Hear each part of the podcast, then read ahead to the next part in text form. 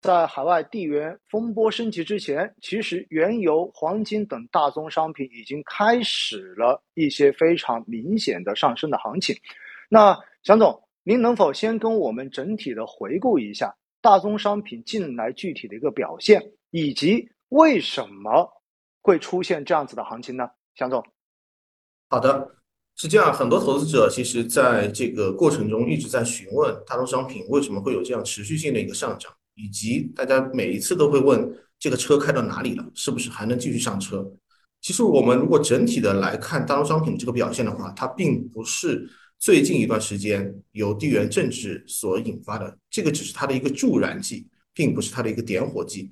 如果我们去观察国际上，比如说可以代表大宗商品表现的一个 CRB 指数，或者说国内可以追踪整体大宗商品表现的啊南华的一个商品指数的话，你会发现。其实从二零二零年的下半年接近年末的位置呢，整个大宗商品就开始点火了。它背后的原因是什么呢？其实非常简单，这一轮的点火就像火箭一样，它是一个三级点火模式。第一级，当时二零二零年年末发生了什么呢？首先是我们的新冠疫苗在全球逐步的开研制成功，开始啊逐步的推广。那么这造成了一个什么样的这个一个结果呢？就是我们的整个的消费预期、整个的社会活动的预期开始向正面的、乐观的这个方向开始扭转，啊，这个导致了整个的一个需求侧的一个修复就逐渐的开始了。那这个同时，需求侧虽然起来了，但是全球供应链的冲击在当时的疫情的影响下其实是没有修复的，因为供应链的整体的上游的资源国呢，它大多数是一些。经济并不是特别发达的经济体，而需求侧就是下游的消费侧呢，又是以欧美的经济体为主，所以正是由于存在疫苗分配的不均衡的问题，所以导致了供应和消费之间的裂痕是不断加大的，这个造成了点燃了大宗商品的第一枚的火种。那之后呢，我们可以看到，在二零二一年之后发生了什么事呢？就美国开始。不断的加大它的一个财政刺激和补贴的规一个规模，把通胀向终端的这个呃实体开始输送。首先是美国的财政部，它开始压降在财政部的一个存款账户的规模，来加大对终端的放水。同时，二零二一年还有一个很大的政政策背景是全球的一个环保政策、气候政策都逐渐的一个收紧。就比如说中国，它有一个呃碳达峰。碳中和的这个这个双碳的这么一个政策，其实在全球这样的一个环保理念和气候的一个政策都是同步趋紧的，而这个导致了一个整体的后果是市场上的一个资资金的流动性它就越来越充裕了，但是商品本身的产量和产能它是迟迟扩不起来啊？为什么呢？一个就是政策的影响下，大家没有动力或者说受到一定的制约，不敢去开大加大它的一个资本开支，那么水涨船高之下呢，商品的价格。它的一个逐步抬升就比较容易理解了。最后我们来到的就是从去年年末开始，俄乌问题开始逐渐的发酵。大家可能关注到俄乌的这个这个这个军事的一个冲突是在二月末，就是俄罗斯正式宣布对乌克兰进行一个特别军事行动。但是其实上从在去年的十二月底，俄乌的问题就已经开始逐渐的一个发酵，成为了一个新的助燃器了。因为俄罗斯它本身是一个地呃就是能源大国。它自身的原油和天然气在全国的一个呃全球的一个出口量，它占比是超过百分之十的啊，特别是对于欧洲这个发达经济体来说呢，它的影响特别特别大，特别剧烈。它占到欧洲能源进口的要百分之三十的一个份额以上，而能源又是作为所有大宗商品的这个这个基础的呃供应需求，它是会显著影响其他商品的生产成本的。啊，特别是由于这个战争的不可预测性，导致了大量的需要使用这些终端原材料的一个需求方不得不提前进行一个买入的套保，或者说被动的补库的这个行为，进一步呢实现了这个价格上涨的一个自我强化。这个从我们的这个整体的梳理上就可以看到，它其实是一个逐步推进的一个一个一个大宗商品的呃这个这个呃从点火到。升空到进一步的这个这个这个爆发的这么一个过程啊，基本上是这么一个情况，敖总。嗯，好，非常感谢翔总非常详细的这个介绍哈。其实从翔总的介绍中间，我们就看到，实际上大宗商品，尤其是自然资源品哈，它价格的一个持续的攀升，并不是说仅仅是因为过去这段时间的这个地缘政治的风波而引起的。其实呢，站在我们自己投资人的这个角度上面来说，应该说大家的体会非常的深，因为在去年的年中的时候，应该说，呃，国内的这一些商品类的基金就已经有过一波非常明显的这种上涨了，而且呢，今年以来哈，实际上如果大家真的有去关注不同行业的这种涨幅的话，你会发现煤炭在今年的这一个一级行业的涨幅上面是遥遥领先，排在第一位的，所以呢，说明。实际上，真的是这些资源品的一个价格的上涨，它是一个连续的过程，而并不是说因为地缘政治风波而导致它突然之间从一个不涨的状态变成了一个涨的状态。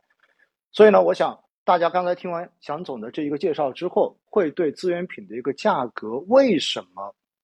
一直维持着一个越来越强的这样的态势，心中会对这个逻辑更加的有效一些，更加的理解一些。那。接下来我就想问一下哈，也希望祥总可以跟大家介绍一下，因为呢，现在的这一个地缘政治风波，会导致全球对于接下来这些资源品的这种紧缺的预期，似乎又会变得更高一些了。尤其是呢，呃，对于普通的我们的居民大众来说，最感受最深的就是油价又涨了，对吧？而且涨得还不少。所以，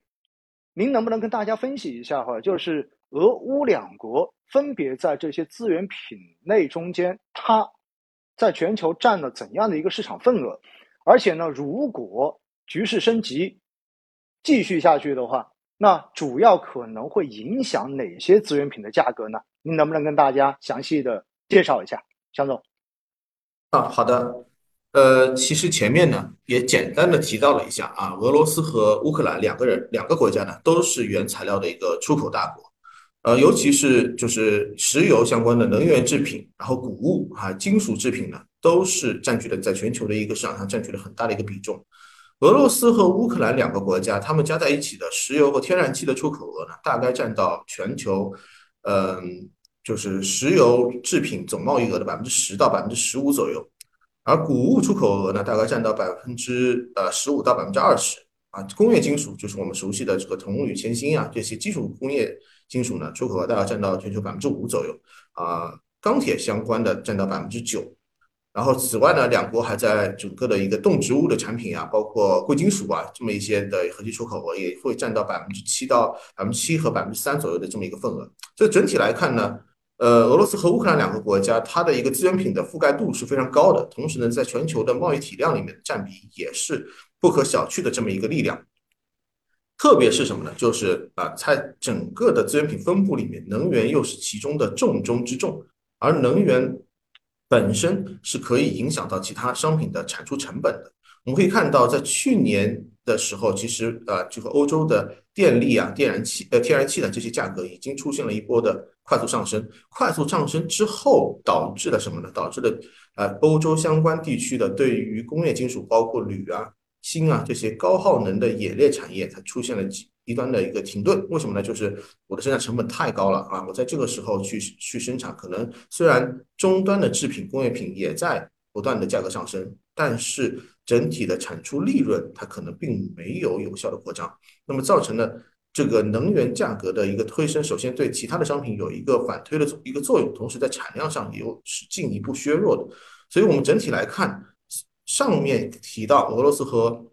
乌克兰两个国家已经在很大层面上覆盖了大多数平时常用的，呃，这些这些就是呃资源品，从工业金属到能源到农产品都有覆盖非常全面，而且呢，其中能源占比非常高，还可以影响到其他商品的一个产出成本。所以，我们看这一次的军事冲突，其实对全球整体的资源品都有一个很大的刺激作用啊，它可能会进一步的扩散到。俄乌两国本身，也许它本身占比并不是特别高的领域，也有可能会扩散到。这个是后发的一些自身性的影响，也包括一些基于这个地缘政治冲突所导致的其他的部分经济体它自身的一个经济节奏，或者说产业政策的调整。因为我们已经看到有一些国家啊，在这次的冲突之后，已经开始调整它的一个预算方向，要加大。啊，这个能源的获取的这个方式，或以及这个这个相关的一个呃这个基础设施的一个建设的一个一个一个一个资金的投入，那么这些呢，其实都可以看到对于资源品的一个推升有一个很深远的一个影响，并不仅仅是一个短期的呃事件性的一个行为了。好，阿总。好的，那祥总其实刚才讲到了非常重要的，我们在投资中间要去关注的一个东西，那就是可能你不能说见山就是山，见水就是水，因为你会发现，实际上背后的这种影响的链条，它是不断的去进行传导的，而且更重要的是呢，因为影响到了它的直接所影响到的这些资源品的价格，其实本身它。后面的这些产业链连续的反应下来之后，会让大家对于其他一些看上去似乎并不被直接影响的这一些东西的价格，包括产业的这种预期，都会产生比较深远的影响。所以呢，作为普通投资人而言哈，真正的要去完全认知清楚背后的这些变化逻辑，真的不是一件容易的事情。这需要的是专业，当然。作为星空夜话的我们的老朋友们呢，我相信哈，经过过去的这两年时间，我们这么多期星空夜话的这些节目，包括我请到的这些专业的嘉宾，跟大家反复的进行这种说明跟普及之后呢，大家其实慢慢的哈，现在应该都逐渐的开始构建自己整体思考看待市场的这一种感觉了。